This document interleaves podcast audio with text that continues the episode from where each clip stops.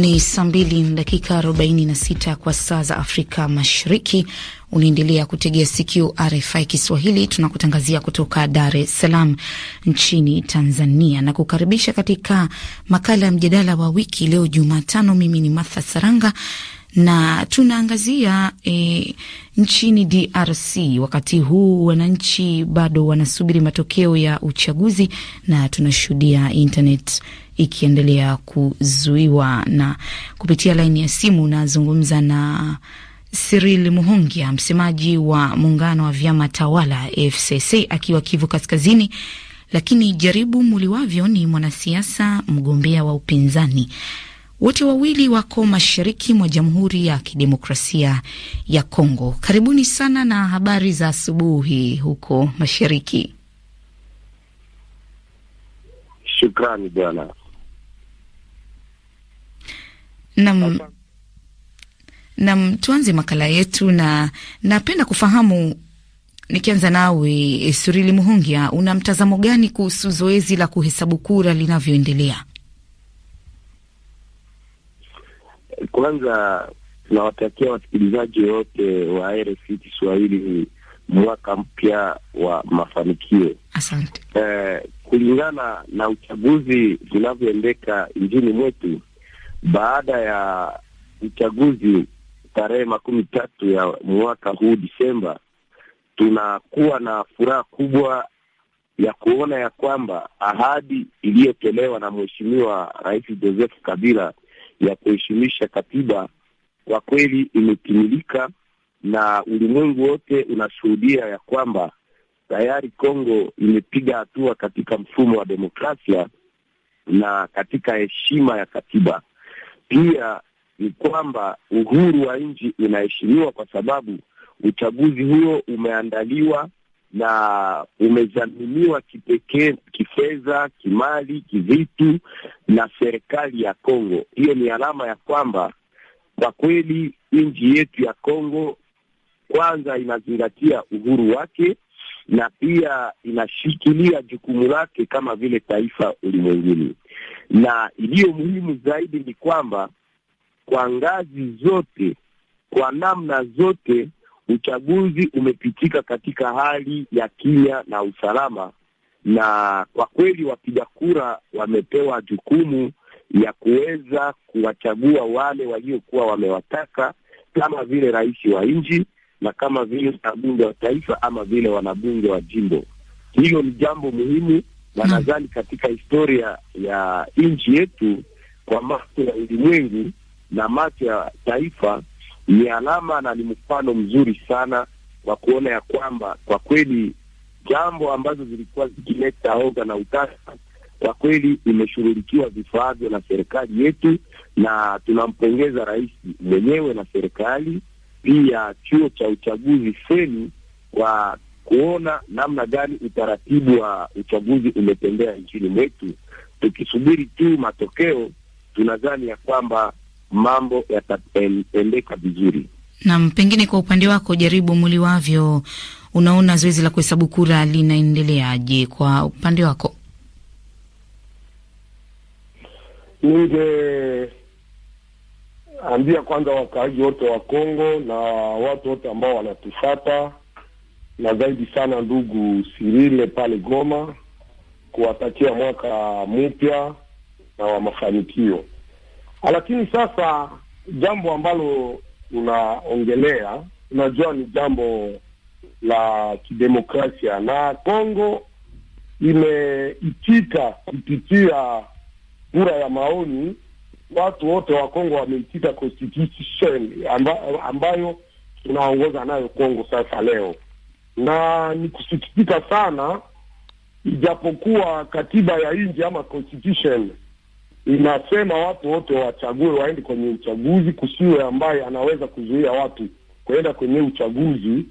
Leo serikali ya ndugu Kabila na seni ambao kituo kina kinasimamia uchaguzi wamekamata mpango mkali sana mkali sana wa kusimamisha mahali fulani fulani, kama hapa Beni, mimi niko Beni na Butembo uchaguzi usi, usiweko na hakuna eh, vitu vya vya muhimu ambavyo vilipaswa kuacha watu wasiende kwa kwa uchaguzi.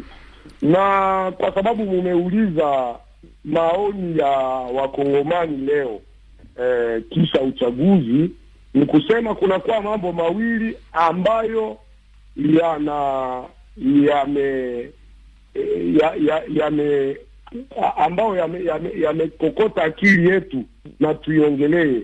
Ni kusema kuna shida mbili kubwa kubwa leo. Shida ya kwanza ni hiyo eh, shida ya kwanza ni hiyo ambayo tumeona kweli wakongomani wote wameenda kwa uchaguzi na wamekuwa na hamu hamu ya kusema tugeuze utawala, lakini sijui kama eh, ile hamu yao na kura yao jinsi walifanya jinsi walienda kwa uchaguzi kama itaheshimiwa, na ndiyo inatupeleka kwa jambo la pili. Jambo la pili ni dalili ambazo zinaonyesha kama seni ama kituo cha kufanyisha cha kusimamia eh, eh, uchaguzi na watu wa muungano ambao unatumika na Rais Kabila, kunakuwa dalili kama wataiba kura, na dalili za kuonyesha kama wataiba kura ni dalili gani? Ya kwanza mumesikia kama mm, wamepata kura za watu zimetupwa tupwa kwenye mabarabara ng'ambo ya Bukavu, ng'ambo ya Uvira.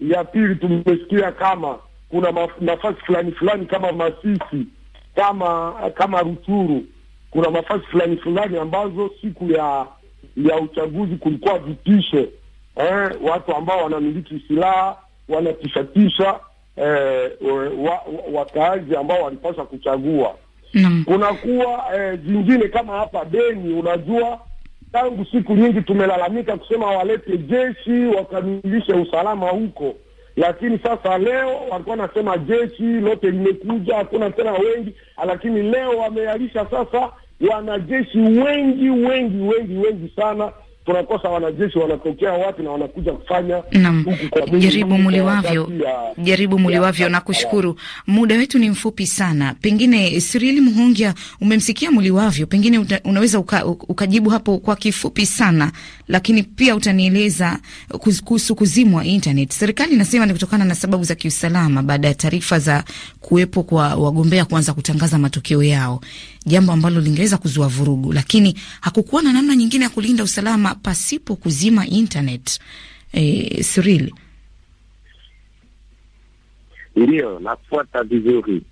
Nadhani ya kwamba wapinzani nchini mwetu wametujoesha mambo ya uongo, ujushi kwa sababu ya kuleta vurugu, lakini na kuhakikishia ya kwamba kulingana na mambo ambayo yameandaliwa, mfumo mzima wa uchaguzi na namna gani watu waliweza kujichagulia wanaowataka kama vile rais, kama wanabunge wa taifa, hata vile wa jimbo, ninakuhakikishia ya kwamba mambo yamefikika vizuri, na muda ambao umewekwa kwa kusubiri kutangazwa kwa matukio, ni sherti sisi wote tulinde utaratibu ambao umewekwa na serikali. Sasa kuhusu mtandao wa internet na hiyo ambazo ni mareseau sociaux ama tunayowaita huko uh, nani ya ya kisosio, tunadhani ya kwamba ilikuwa ni haki, sababu kila upande ulikuwa umeanza kuzusha kupitia mtandao wa kijamii matokeo ambayo haikukuwa rasmi na ambayo haikukuwa ya haki. Hiyo ilikuwa ni jambo ambalo liliweza kuleta vurugu baada ya kutangazwa kwa matokeo, na kwa kuwa inajulikana ya kwamba kuongoza ni kutangulia, e, serikali iliamua ya kwamba tuache chombo kinachohusika hicho chuo cha uchaguzi seni muda wa kukamata matokeo yote maofisi zote nchini kote, na hapo tutapewa rasmi matokeo ya uchaguzi, sisi sisi yote tukiwa katika hali ya utulivu. Ndiyo lengo kubwa ambalo liliacha mambo ya kukatwa kwa mitandao ya kijamii na internet, na haikukatwa kwa yote. Tunajua ya kwamba kwenye poste na mabenki mtandao unaendelea kutumika vinavyofaa, isipokuwa tu. Muhongia, muda haututoshi kabisa. Kwa kifupi kabisa, matokeo yatakayokuja unafikiri yatakubaliwa na wote kwa mazingira haya yalivyo sasa? Kwa sekunde chache sana? Isipokuwa wale wenye kupenda vurugu na vita na wenye kuleta ujushi, tunatumai jaribu muliwavyo, jaribu muliwavyo, na wale waliochagua watapata. Asante, jaribu muliwavyo. Kwa sekunde chache, mna matarajio gani matokeo yatakaokuja yatakubaliwa na wote kwa mazingira yalivyo? Tuendee kwanza, mbele ya yote tuongee kwanza juu ya internet, kukata internet. Siyo timu ya uchaguzi mwenyewe ndiyo ana ruhusa ya kuangalia kufanya maono ndani ya vituo vya uchaguzi.